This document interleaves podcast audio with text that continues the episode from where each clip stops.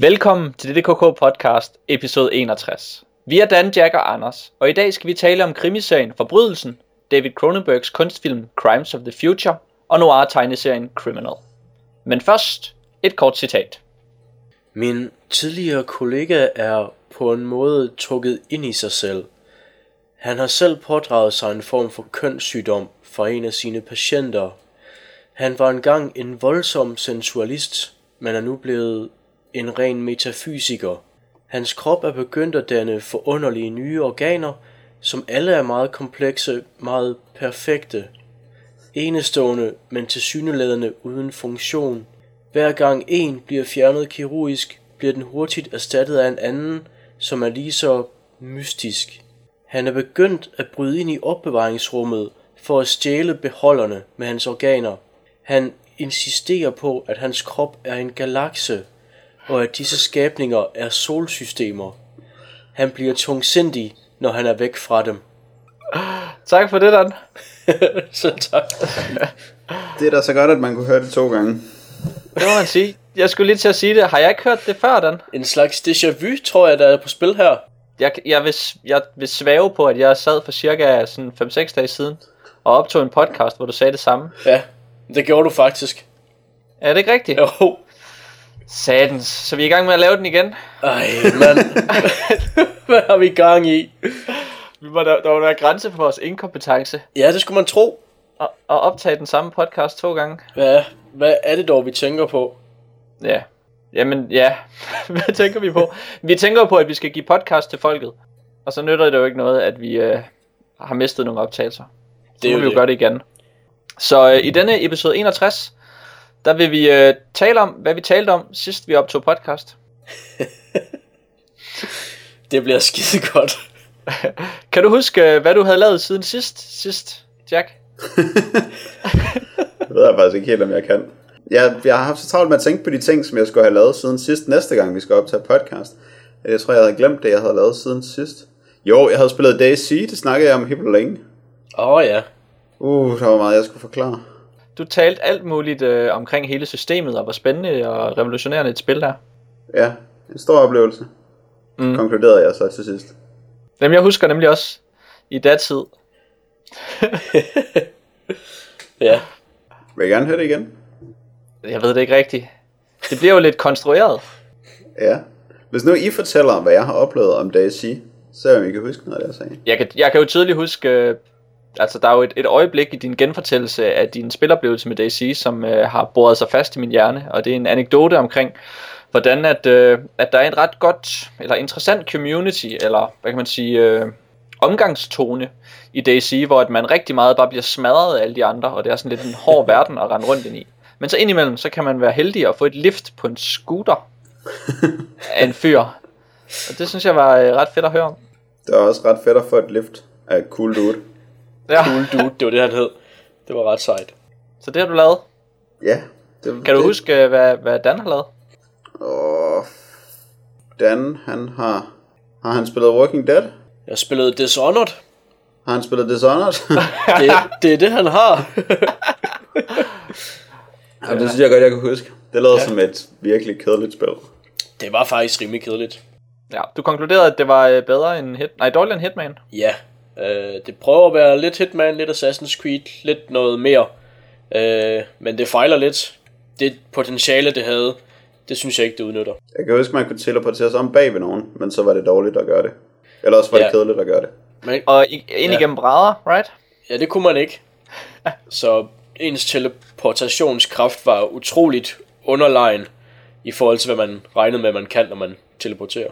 Nej, det var derfor, du tværede spillet ned i sølet under sidste podcast. Og så Jeg tror- når man blev bedre, så fik man flere pile til sin armbryst, men man brugte aldrig armbrysten, så det var en rimelig dårlig belønning. Ja, man fik, jamen det var det, man fik, øh, det sagde jeg måske lidt forkert, øh, men man fik, man fik pil til sin armbryst, men ikke sovepil, dem kan man kun stadigvæk have, det ved jeg ikke, 10 af. Øh, og så skal man have 30 almindelige pile, men, men det er så lige meget, hvis man kun bruger sovepilene. Men har man så sovepilen nok? Øh, ja. det, det, er også, det er også problemet, fordi det er ikke specielt svært heller. Nej, det er rigtigt. Det var du også Ja. på. Så hvis man tænker, åh, oh, nu løber jeg snart før, tør for sovepil, jamen, så finder man lige sådan mange, mange af dem. Og så er der ikke. Ja, så det var, øh, ja, det var ikke så svært, og det var lidt kedeligt. Og hvad var det, hvis du skulle gætte på, hvad en tor skulle hedde? så var det Redishonored.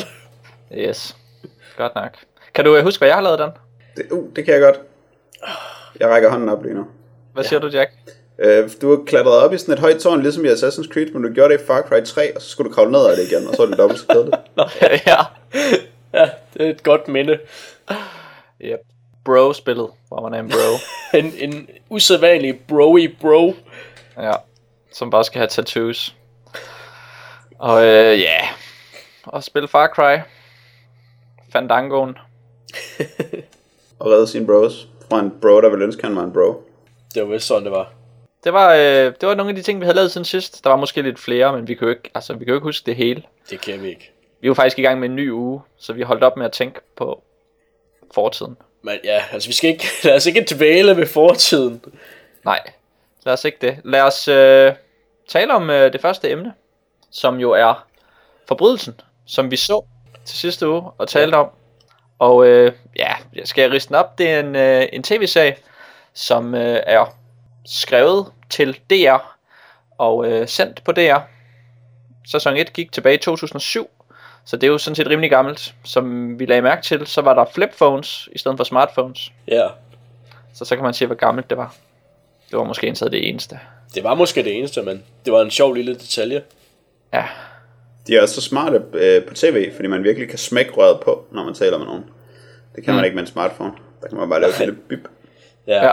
det er ikke engang meget, hvor sur man er, når man lægger røret på. Ja. Hvad blev der af Matrix-telefonen? Hvad var det for en? Det der, hvor den sådan flipper ud. Sådan slider ned. Den flipper ud. Sådan den havde jeg, inden den gik i stykker.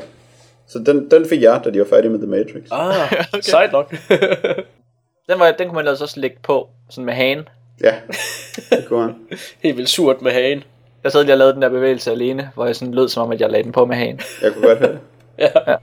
Jeg fik også fornemmelsen af det. Uh, så noget af det har vi i forbrydelsen. Um, Ja. Bare ikke med hagen, men med en uh, flip-telefon. Ja. Og uh, ja, selvfølgelig sådan et, et cast af danske skuespillere, som man er mere eller mindre fornøjet med. Sofie Gråbøl, som jo er konsensus omkring, uh, gør det godt, og måske er seriens ryg, ryggrad. Ja. Jeg kan også godt lide hende i hvert fald. Jeg kan bedre lide ham der, øh, ham der flyttemanden. Øh, ham der spiller øh, den afdødes far, Ja. ja. Thijs. Ja. Han er også Theis virkelig Pommer. sej. Øh, er det Bjarne Henriksen, han hedder i virkeligheden? Ja, Ja. tror jeg rigtigt. Øhm, han er også virkelig sej, og øh, jeg har jo siden sidst, sidste gang, vi talte om det her, så har jeg set hele første sæson. Og det er breaking news, der. Ja, det er breaking news. Eks- eksklusivt for denne podcast. Ja, det er Nye rimelig boller på suppen. Så øh, der vil jeg sige, at der er han også øh, en af de personer, man bliver ved med at have lyst til at følge igennem alle de 20 afsnit af første sæson. Ja, okay. For der er jo så også en politiker, som øh, vælter lidt ind i de første par afsnit, og ikke rigtig passer ind, og som man undrer sig over. Artman øhm, hedder han i serien. Ja, det plot der med politikere og politiske intriger, der sådan er lidt klistret på øh, resten af serien på en eller anden måde. Hvad taler vi mere om? Vi taler om, at der var noget Amager realisme, og øh, det kunne vi godt lide, når der var det. Ja. Var det mig? Ja. Okay. Og så, og så kunne vi ikke så godt lide, når den øh, serien gik over til nogle amerikanske knep. Som for eksempel, når hun skal være, have sådan en kæmpe idiot som sin makker. Ja, Som overhovedet ikke virker som noget, der ville findes i virkeligheden nogen steder. så, ja sådan en kæmpe bad cop. Han er faktisk Ja. så dårlig, at han kunne være med i et computerspil. Ja. Ja, Som, som vi oplevede det, så øh, flytter han jo ind på sit kontor på sådan en rigtig øh, drengerøvsmåde, hvor han kommer med sådan en papkasse med basketballmål og Billeder af pistoler, som skal hænge på væggen. Ja, lige præcis. Ja. Og, og så sidder han og spiser snacks og taler sådan uintelligent til Sofie Gråbøl. Og så ved vi, at han er den dårligste marker, man kan få. ja, Og måske også sådan det dårligste menneske, man kan støde på. og, så, øh, og så hænger man ellers på ham. Måske resten af serien, eller dør han? Han kunne godt dø. ja han dør jeg. faktisk, ja. Er det rigtigt? Fedt. øh, men altså, han, han, der kommer lidt mere kød på ham, Inden han dør. inden han dør. Altså, han bliver lidt mere øhm, tempereret, lidt mere dansk i løbet af serien. Og okay. øh, der, der tror jeg også, jeg nævnte, da vi talte om det sidste, at han har sådan et fantastisk, øh, en, en fantastisk episode i øh, det femte øh, afsnit, hvor han i stedet for bare at råbe og bande af dem, han afhører, så er han sådan en rigtig dansk politimand-aktiv. Og sidder sådan og prøver at spille de, øh, de mistænkte op mod hinanden og siger, Nå, din ven han sidder nok herinde ved siden af. Måske fortæller han så, at det er din skyld det hele. Det må sgu da ikke være så rart, hva'? øh, og det, det var jeg helt vild med, fordi der, der virker han rigtig meget som en dansk politimand, synes jeg. Ja, der, du talte også lidt ligesom ham der. Ja, jeg, jeg gjorde mit bedste ud for hukommelsen. Han er lidt irriterende. Ja, Ja, Men stadig bedre, end han er. Men derudover så er der øh, et dejligt familiedrama fra, Ja. ja. direkte fra det mørke, pulserende public service danske hjerte idéer. ja. Ja. Ja. Så det, det er rigtig synd for Flyttemanden og hans kone, at deres datter dør. Det var bare, øh, det synes jeg ikke skulle være sket for dem. De virkede som nogle flinke typer. Det er rigtigt. Det er vel den der realisme, vi lidt var inde på. ja, At man kan mærke det, der rykker sig, og ja, at, at vi skal tænke lidt på, hvad det vil sige, når nogen dør, mens vi ser forbrydelsen. mm, sådan nogle ja, ringe i vandet og den slags. Ja, det er præcis. Um, har I set andre af sådan nogle DR tv-serier for nylig? Uh, Nej, jeg så sommer for ikke så længe siden. Ah ja, det er rigtigt, det var også noget. Der var del med også noget familier. Nogle bankende hjerter. ja, Ja. Var det godt? Øh, ja, det var det sådan er til. Kan det relateres til forbrydelsen? Nu fisker jeg. Ja, lidt. Der, altså, der er jo, det er jo det der med, at det er rimelig fedt, når det foregår i Danmark på en eller anden måde, fordi det bliver så realistisk. Fordi amerikanerne har skøre huse, og det har danskere ikke. De har bare armerhylder. Og så føler man sig meget hjemme. ja, Ja, altså jeg Og ved jo, hvad det du mener. hvad jeg forklarede sidst. ja. ja, Men ja, altså lad os bare sige, at det er et faktum, at de har skøre hus, og det gør deres tv-serier mærkelige. Ja, det kan Ja, vi vist godt det sige. synes jeg ikke er at tage for munden for fuld. Så det giver simpelthen en, øh, øh, sådan en bedre kulturel oplevelse at se noget, der er dansk. Det, giver, det gør i hvert fald ting realistisk på en anden måde. Det gør det mere realistisk. Ja, Det er rigtigt. Men det kan også gøre det lidt plat nogle gange, synes jeg.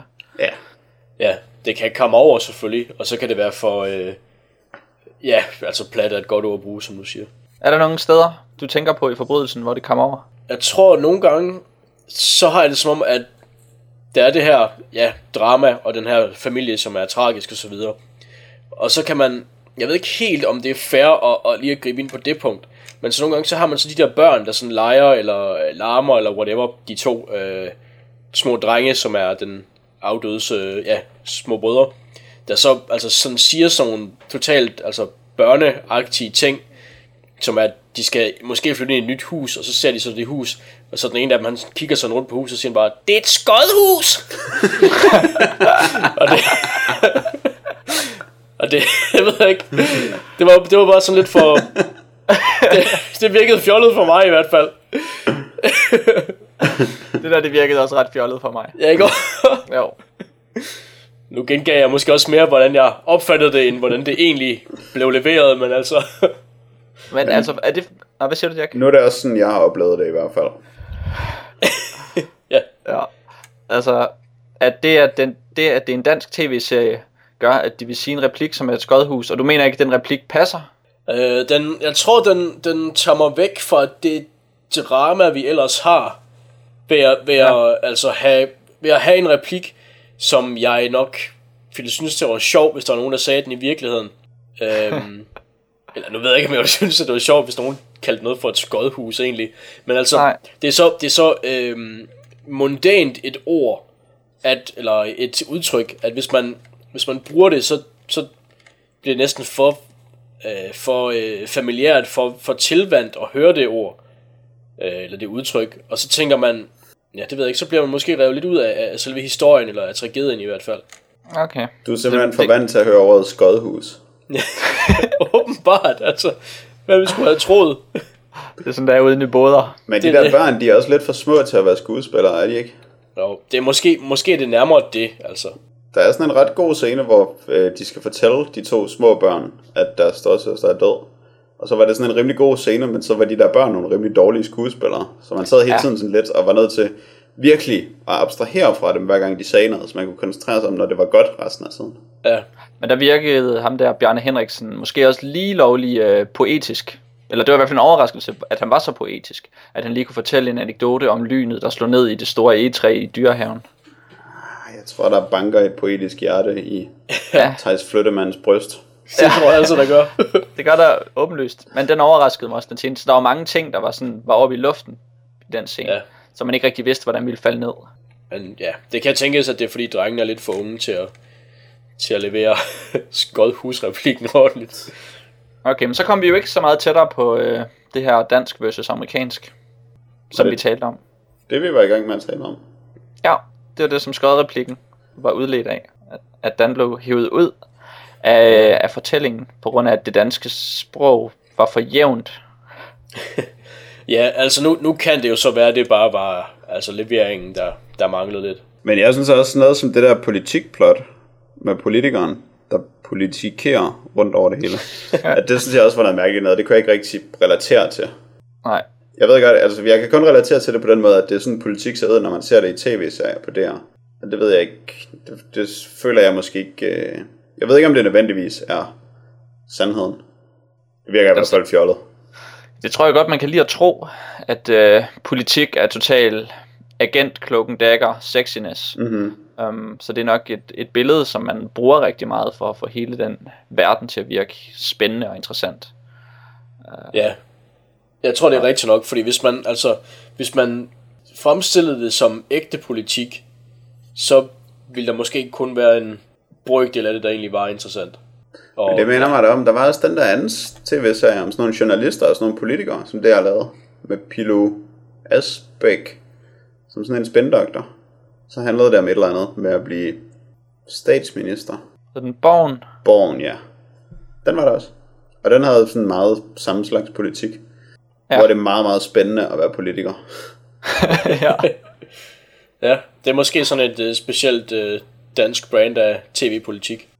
Nej, for det minder jo meget om amerikanske tv-serier, synes jeg. Øh, Og det er nemlig det, der gør det så en lidt tv-serie som, som Boss, øhm, som Okay. gik sidste sæson, hvor første afsnit var af Gus Van Sant, og med Kelsey Grammer i hovedrollen, den har jo lige præcis den der, okay, det er så endnu mere insanely sexy og agentagtigt at være, øh, at være politiker i den serie, men det er den der, det er jo en amerikansk fortælling, eller en britisk fortælling om, hvad det vil sige at være politiker, som der har haft sådan en public service værdi, tænker jeg, at fortælle eller at vise til befolkningen, fordi at vi har, det har været vigtigt at sikre os, at vi ved, at politikere har et helt andet spil og en helt anden omgangsform end den, som vi bliver præsenteret med gennem medierne.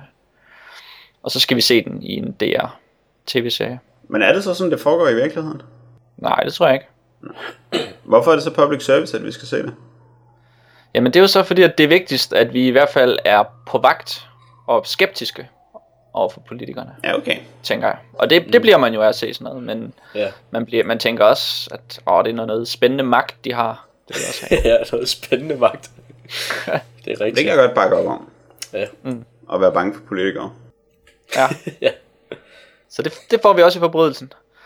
Um, ja, og så en masse familiehalløj, som vi jo har været inde på. Og en krimi gået. Ja, det er rigtigt. Ja. Som du regnede ud, Dan. Tillykke med det. ja, tak skal du have. Det var så... Øh, jo, vi har jo faktisk lige dit lydspor liggende. Så hvis du gerne vil dokumentere, at du regnede det ud, så kan det jo findes frem. Det er selvfølgelig rigtigt. Men øh, altså, jeg giver mig bare selv en guldstjerne i aften, og så, så tror jeg, vi kan det for en dag. det var godt. Eller en guldøl. Eller en guldøl. Um, det var jo øh, public... Øh, nej, det hedder det ikke. Det hedder ikke public fiction. Det hedder pulp fiction. Clue, du brugte. Ved at spotte et, øh, Nå ja, et plaster. det er rigtigt. Hvorfor er det Pulp Fiction klode? Det er fordi, det er det, som Marcellus Wallace har i nakken. Og så skal man, så skal det, så skal man prøve at løse hele historien ved, at han har et plaster i nakken. Ja, Det er der, hvor de har øh, taget hans sjæl ud, ikke også? Det er jo det, der er sådan en teori om. Det er jo ikke noget, der står nogen steder i manuskriptet. Det er et faktum. Ja. det er rigtigt. Den lyser jo, så må det være en sjæl. tydeligvis. Så det var godt, øh, og jeg, jeg kan dokumentere, at jeg havde hørt, hvad morderen var, inden jeg gav mig til at se det. Og sandsynligheden for, at Dan han sådan har vidst det hele tiden, uden at, sådan at være bevidst omkring det, den er også ret stor. Det tror jeg godt nok ikke, at jeg har. Nej, Jeg har virkelig ikke fulgt med på dansk tv. Nej det er det. Det har du ikke. Øhm, du har øh, fulgt med i Cronenbergs liv. det har jeg da. You are det har- Leonel. Det har du også, Jack, og det har jeg vel egentlig taget også. Ja. David. Cronenberg, amerikansk filminstruktør, som vi kender fra øh, horrorfilm, vel først og fremmest. Ja. Cementeret med fluen, som nok var for mit vedkommende det, der jeg lærte at kende ham gennem, og der hvor jeg ligesom lærte at sådan kunne smage i munden, når noget det var Cronenberg. ja. Um, og der har vi set en, øh, en kortfilm, næsten debut, er det ikke rigtigt, Jack? Jo, det er næsten hans debut. Det er den anden film, han har lavet. Så det, er- så det er den ene af de to filmskolefilm, han har lavet af anstændig længde. Fordi selvom du siger, at det er en kortfilm, så er den jo faktisk 70 minutter lang. Og fra 1970. Det er det. Det er vist ikke første gang, du retter mig i det. Nej, jeg er virkelig ude med riven Uh, på det der.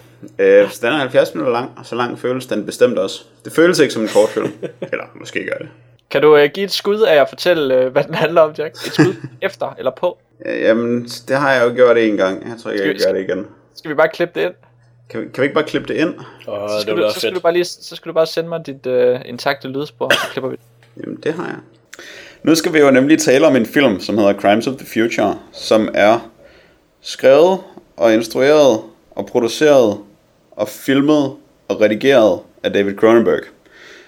Det er hans næst første film, og selvom den er kort, så synes jeg ikke helt, vi kan kalde det en novellefilm. Den er 70 minutter lang.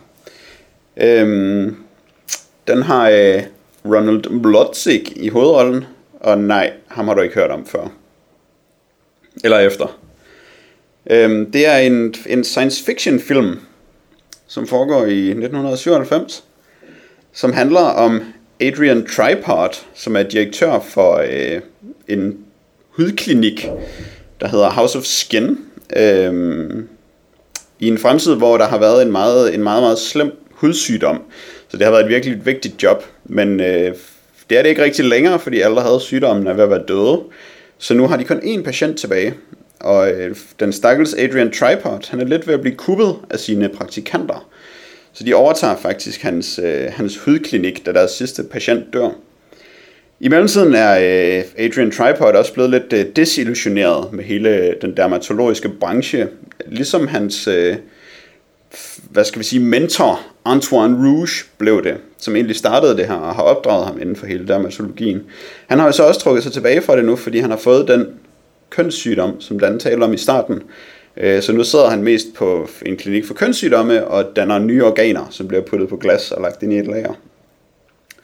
Efter at Adrian Tripod, han ikke længere ligesom har det her, øh, den her klinik og festner sig til, så, så driver han lidt omkring og ender med at øh, få arbejde på en fodklinik, hvor han hjælper folk, som øh, oplever for stort genetisk pres, med ligesom øh, at finde tilbage til landjorden, i stedet for at blive til fiskemennesker. Og det gør han ved sådan at, øh, at massere deres fødder og lægge dem mod sit hoved, og, og i det hele taget få dem til at øh, føle den her mystiske tyngdekraft, der er på land. Men det er, sådan, det- det er alligevel lidt for voldsomt et job for ham. Han kommer lidt for tæt på mennesker, så han bliver nødt til også at opgive den karriere.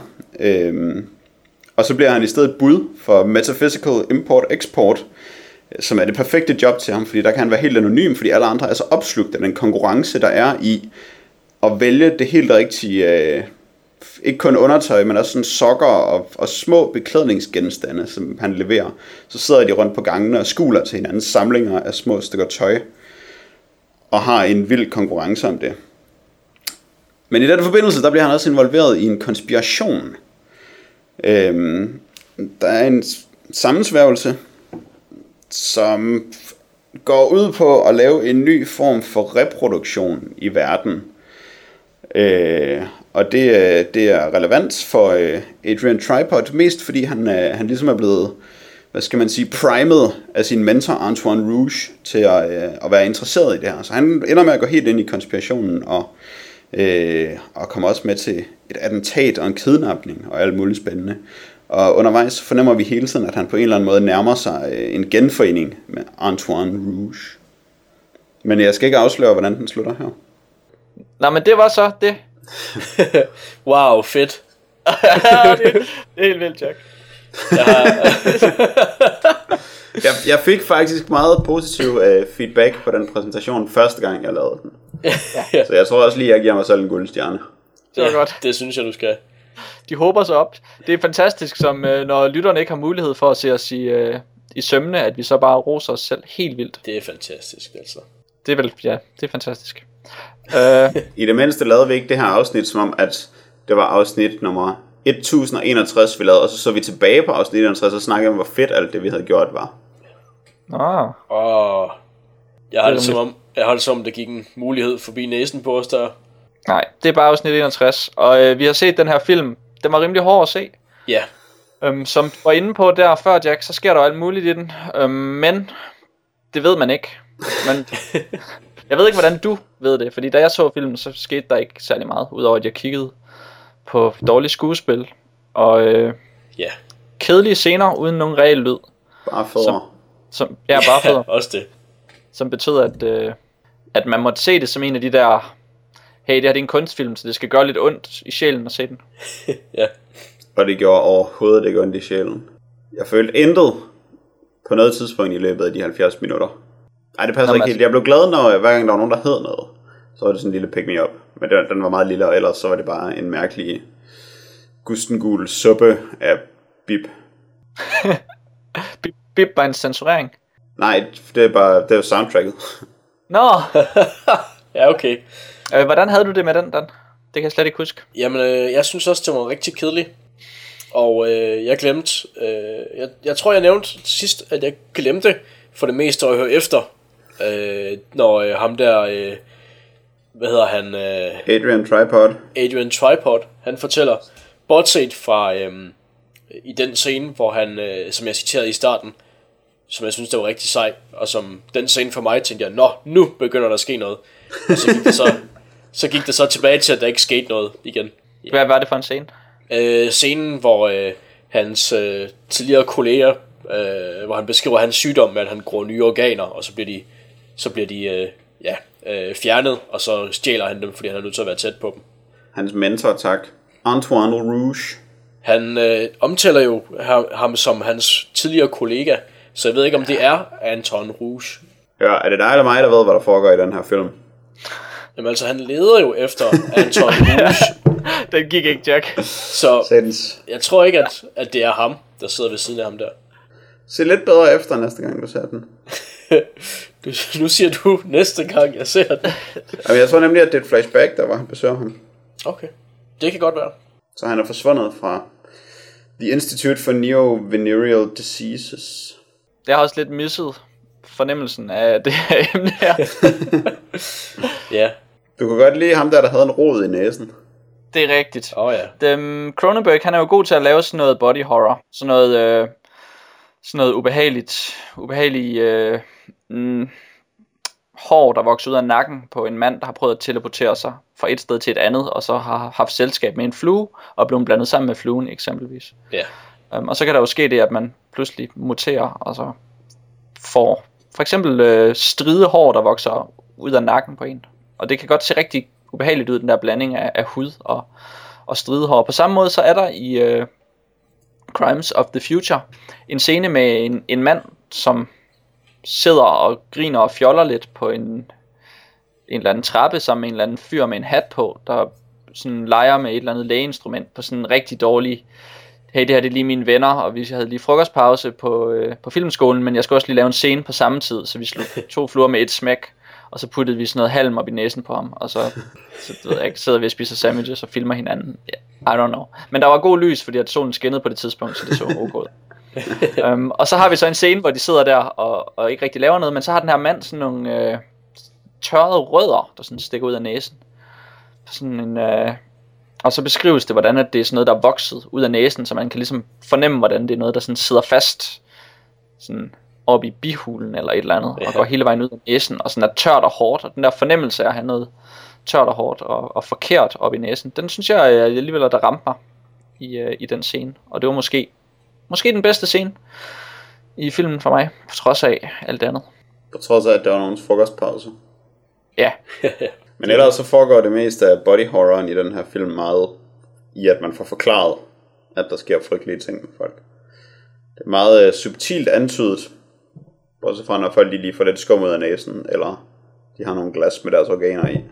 Man skal meget tænke sig til det selv, ligesom man skal tænke sig selv til plottet og skuespillet og soundtracket. ja. Man skal selv levere meget. til den Ja. her film. Den er ikke særlig god. Men der er sådan nogle ting, som øh, minder en om ting, der kommer til at ske i Cronenbergs øvre. Det er rigtigt. Så det kan man tage som en lille pick me up, hvis man er fan i forvejen. Det kan jeg huske, vi talte om. Um, og jeg kan også huske, at uh, vi kom frem til, at der var nogle ting, som man lagde mærke til. Du, havde, du var inde på det der med navnene, som du lige kort nævnte for et stykke tid siden, Jack. At han er god til gode navne, og så kan man sidde og morse over det. Ja, og, øh, og det er meget nemt at forestille sig historier om folk med de navne. Som for eksempel Adrian Tripod og Antoine Rouge. Mm, de to ja. af de tre navngivende personer i den her film her. Ja, det er rigtigt. Det er som om, at de får et, et helt liv og en hel backstory, et helt, uh, ja, historie. Men man kan sige, at den her første film, der snyder han faktisk lidt med navnene, fordi der navngiver han dem efter genstanden, og det er lidt sådan en shortcut, hvor i de senere film, der finder han bare på nogle virkelig mærkelige navne, som Kim Obrist og Daryl Revok, som ikke er rigtige ord, men som sådan alligevel lyder lidt som om de er noget, og får en til at forestille sig, Ja. at de kommer et sted fra, at de betyder mm. noget. Ja, det er han god til, det der med den, den subtile fornemmelse. Det synes jeg, han er. Han har sådan en psykologisk adgang på en eller anden måde. En psykologisk genvej, han kan gøre ting ubehagelige, uden at de egentlig er det, og gøre ting vedkommende, uden at de egentlig er det. Mm. Og man kan godt lidt se, at han øver sig på at gøre det i den her første film, men han går bare virkelig på filmskolen, og laver virkelig en filmskolefilm. Ja, den har den der, vi skider på traditionerne, øh, New Wave, sådan Godardske tilgang til meget af det, hvor den med vilje, eller det virker som, at de har det sjovt med at have et frygteligt soundtrack, ja. og ingen reel lyd. Og det er som om, at det skal være en værdi, sådan en antikonform filmskolefilm. Um, og det jo bare pisse irriterende. Det og det er Godard, der havde lavet Alphaville. Ja. Så er det noget hipster bullshit. Det kan vi godt sige. Det er godt. Det giver jeg også mig selv en guldstjerne så for. øh, bare at det, øh, det er sådan rigtig på tværs. Det er ikke gjort uden så meget andet idé, end at det skal være på tværs.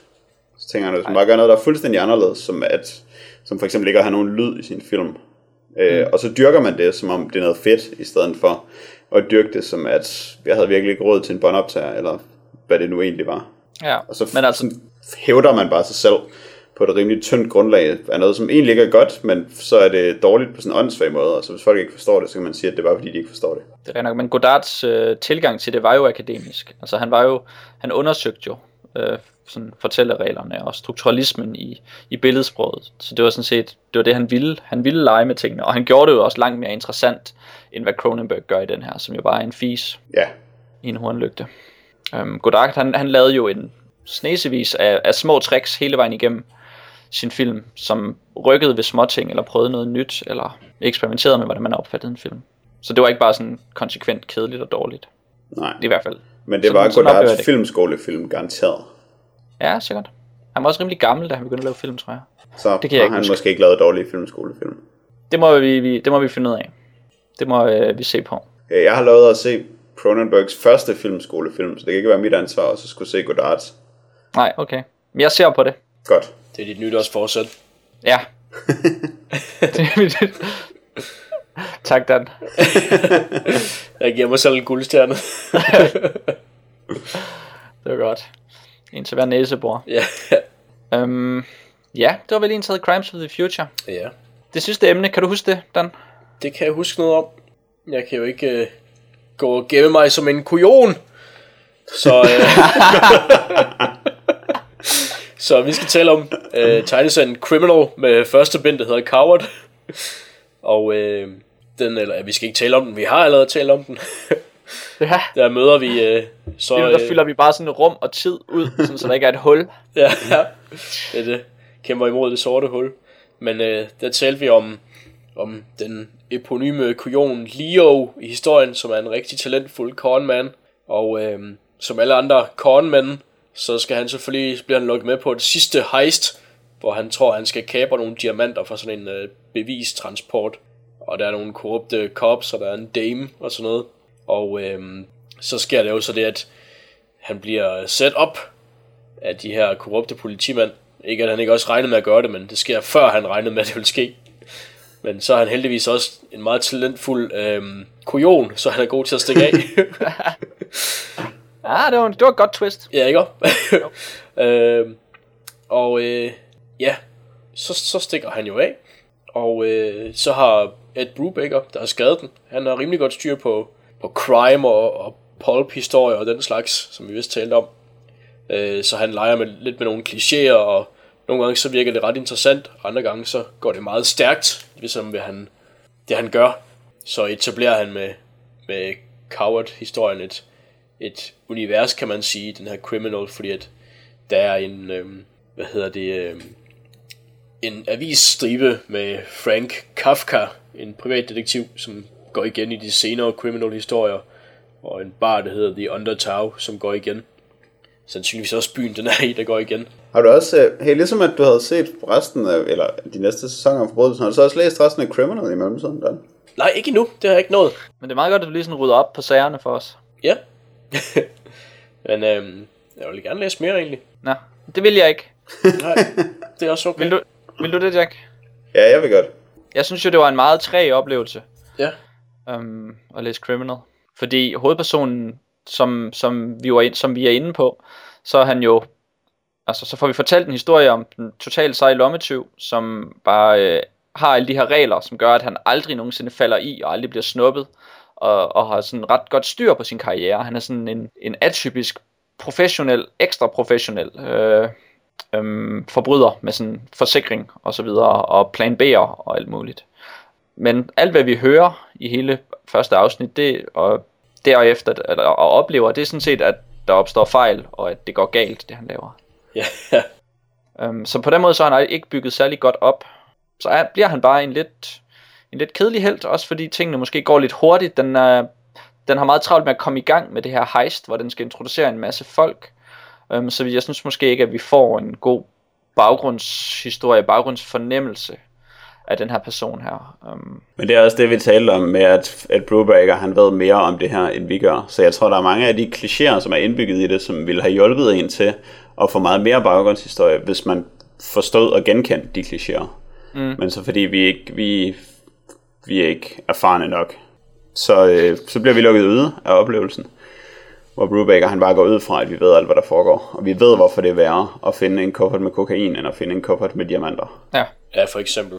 Og lidt det samme, hvis man har en hovedperson, som er ham, der altid følger reglerne, og derfor er den bedste forbryder. At så skal man allerede vide en masse om ham. ja, at der er nogle indbyggede fejl i ham, Ja, som vi ikke kender til. Ja. At der er nogle svagheder. Fordi de tit er måske er nogle good guys, som bare kommer til lige pludselig at blive forelsket i en eller anden, og så går det helt galt. det lyder som en oplagt kliché. Ja, for det, sådan noget sker jo i en ret. Også sådan en forholdsvis kikset romance, som også bliver forhastet. Um, men det er jo må- så måske fordi, at det bare er, de lige skal igennem the motions, men det er ikke helt nødvendigt, fordi det ligger i genren, at han skal blive forelsket i The Dame, og at det skal gå galt. Ja, det synes jeg nok var det svageste. Det var der, hvor de skulle være kærester, fordi det synes jeg er dumt, sådan, selv udenom det, som tegneserien ligesom fortæller os om, hvordan verden hænger sammen. Fordi mange af de ting, som man sådan er hægtet af på i starten, dem får man lidt forklaret, når de kommer lidt længere, og så forstår man det bedre, og så anden gang man læser den, så giver det faktisk lidt mere mening, hvad der foregår, og så får man lidt mere ud af historien. Men den der måde, som de opfører sig over for hinanden på, det, det, er, det er ikke særlig interessant, eller mm. særlig vedkommende for voksne mennesker. Teen- teenage kæresteskænderier. Ja, Ja. det er rigtigt. De bliver lige uvenner over et, det ved jeg ikke, Pokémon-kort eller et eller andet. ja. Og så hader de hinanden lynhurtigt, men savner hinanden lige med det samme igen. Det går i hvert fald stærkt, det er rigtigt. Ja, Hader hinanden lige længe nok til at køre væk i en bil, og så savner de hinanden helt vildt. ja. ja. Så finder de ud af, at øh, det er jo ligegyldigt med Diglett. Så har de begge to fået en dog trio. Så de gider også Diglett. Og så dør alle, og så er der styr på det. Yep. Så er der styr på det. Inklusive dog trio. Det er meget smart, når man sådan, øh, hvis man laver en podcast en gang, og så laver den igen, så kan man sige det helt meget hurtigere. ja. Nu skal du ikke få nogen gode idéer på. ja, det er da rimelig godt. For nu af betyder at redigere podcasten bare, at du formaterer din harddisk, så vi skal starte ja. forfra. og Men det var jo så det, vi talte om. Øhm, alt sammen omhandlende forbrydelser, som man måske kan fornemme. Øh, så der har vi holdt et tema rimelig godt. Vi havde også lytterpost. Og det var en ekstremt god podcast forresten. oh, Ja, den var virkelig god. Det skal vi En huske af at de bedste. Jeg grinte faktisk rigtig meget i Ja. den. Jeg grinede de- hele natten bagefter også. Ja. Ej det, ej, det virker lidt sindssygt. Det gjorde jeg ikke. Ja. Lidt for sindssygt, eller lidt for tæt på sandheden. ja, en af de to. øhm, Hvad gør vi med lytterpost, som vi, som vi fik sidst? Det, vil- det skal vi jo læse op. Det er vi nødt til. det bare igen. Ja, Det er jo det, vi gør med lytterpost. det er det. Det er vi glade for os at få. Det er vi nemlig. Det er også nemt, for så er det skrevet ned. Så skal vi huske det hele. Jeg springer bare over hver andet ord, så bliver det ligesom af den måde, vi har debatteret resten af emnerne på i dag. Fedt. Nå, nu, øh, jeg har det her. Nu kommer det. Det er Okay. fra Lukas Hansen med overskriften Forslag til markedsføring af DDK Podcast, som er sendt til drengene i marketing af ddkpodcast.dk. Han skriver, Kære værter, nu så jeg lige en af vores fælles venner dele et link til podcasten på Facebook, og så fik jeg faktisk en idé til, hvordan I kunne score en smule stemmer, så frem der altså er tid endnu. Mit forslag? Sælg ud! That's right. Gør som Gwen Stefani, Kiss, Barbie-dukkerne, George Lucas og jeg selv. Smid værdigheden på gulvet og lav en episode, der fedter så meget som muligt for et mainstream publikum, at I risikerer mest alle jeres kernelyttere. I kunne holde en runde, hvor I udelukkende snakker om Breaking Dawn del 2, X-Factor og ting, der kører på MTV. I kunne anmelde garanterede succeser som Mad Men og Game of Thrones, hvor I konstant fedter for det uoplyste publikumssegment. Eller hvad fanden nu ellers ungdommen synes om disse dage. Vi andre kunne så dele jeres sellout episode på diverse sociale medier og håbe på en viral kampagne. Bare et forslag. Venligst, Lukas. Det var et godt forslag. Fantastisk forslag egentlig. Ja, tak for det, Lukas. Ja. Det er vi glade for. Altså sælge ud, det er, jo, det er jo noget, vi er... Altså, det har vi vel sådan på ryggraden. Det tror jeg, vi kan. Det kan alle mennesker gøre, hvis det kommer til det, ikke? Det er jo det. Man har sådan en lille rød kuffert, man kan åbne, og så er der en sælge ud plan. Man vidste ikke, man havde den. Ja. Det første, jeg gør, når jeg står op hver morgen, er faktisk sådan at øve mig på at grine, mens jeg løber hele vejen til banken. Så løber jeg sådan lige ned på gadehjørnet og tilbage igen, mens jeg griner. Som om jeg var på vej i banken. Efter at have solgt ud. Det er fedt at have lidt øvelse i det. Ja. Det vil vi øh, prøve at gøre, Ja. på en eller anden måde. Og så var det jo sjovt, at vi allerede havde talt om to ud af fem sellout emner.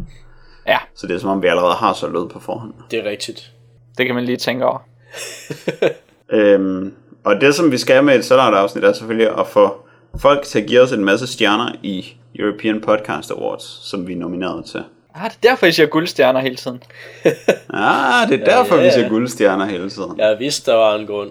Det er rigtigt. Hvis man går ind på ddkkpodcast.dk, så øh, kan man som det øverste post finde et link til European Podcast Awards, hvor vi er nomineret i kategorien Personality, og det vil vi hjertens gerne vinde. Øh, men vi kan ikke gøre det selv overhovedet, fordi man skal have stemmer. Vi har ikke, vi har Og- ikke IP-adresser nok.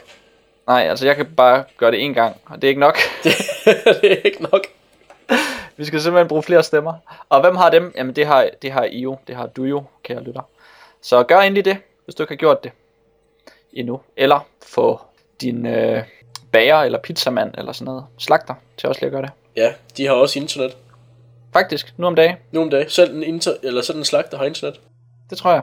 Og derudover, så det der med at dele vores uh, sellout-episode på sociale medier og håbe på en viral kampagne, det må I sådan set også godt gøre med de andre afsnit. Ikke lige med det her afsnit, men når vi Nej. laver et rigtigt afsnit, Ja, Ja. det er det lidt for dårligt. så må I gerne sige det videre på internettet. Var det det, du ville sige, Jack? Du synes ikke, at du kan stå inden for det her afsnit? Øh, jeg, synes, at, jeg synes ikke, det er helt repræsentativt for, Nej. hvad vi laver i hvert fald. Og jeg er bange for, at øh, nye lyttere kunne blive skræmt væk af den uformelle og øh, forkortede tone. Det er rigtigt. Det er min personlige frygt. Den største. Ja. Den, der får mig til at vågne skrine og bade i sved hver nat. Ja. Tanken om at have skræmt en ny lytter væk. Det må jeg nok sige. Din øh, største frygt, det er jo ikke at kunne præstere, når du skal. Ja, det er rigtigt. Men jeg har fået sådan nogle piller. Nå, det andet! øh, Perfekt timing. øhm, ja, fordi... nu, nu forvirrer jeg mig selv. Men altså, det som, det som jeg gerne vil præstere, det er jo øh, at anspore lytterne til noget post. Fordi vi er jo vilde med post, og øh, det har I garanteret forstået efterhånden. Øhm, så er I ikke søde at skrive ris eller ros, eller forslag, eller jeres yndlingsplanet, eller et eller andet, til øhm, den bedste episode nogensinde ever snabelag ddkkpodcast.dk Det er i et år. Er du sikker på, at det ikke skulle have været et forever der til sidst? Forever, mente jeg selvfølgelig. Og så må du lige sige det igen. Den bedste episode nogensinde forever snabelag ddkkpodcast.dk Og det er et år med et firtal. øh, Det er selvfølgelig et firtal, ja. Men tak for det, Dan. Det var så lidt. Øh, og man kan også øh, gå ind på vores hjemmeside og skrive en kommentar øh, i, øh, i, til de enkelte afsnit. Eller gå ind på vores Facebook-side og like os, så får man med stor sandsynlighed øh, hurtigst de nyeste opdateringer omkring, det ved jeg ikke, eventuelle forsinkelser eller særafsnit, der må udkomme. Eventuelt. Eventuelt, ja. Så gør egentlig det. Øhm, det er i dag, onsdag den 19. december. Det betyder, at vi er tilbage igen i starten af det nye år, den 2. januar 2013. Farvel og tak. Tak for det, Dan. Det var slet. Øh, og man kan også øh, gå ind på vores hjemmeside og skrive en kommentar øh, i, øh, i, til de enkelte afsnit. Eller gå ind på vores Facebook-side og like os, så får man med stor sandsynlighed øh, hurtigst de nyeste opdateringer omkring, det ved jeg ikke, eventuelle forsinkelser eller særafsnit, der må udkomme. Eventuelt. Eventuelt, ja. Så gør egentlig det. Øhm, det er i dag, onsdag den 19. december. Det betyder, at vi er tilbage igen i starten af det nye år, den 2. januar 2013. Farvel og tak.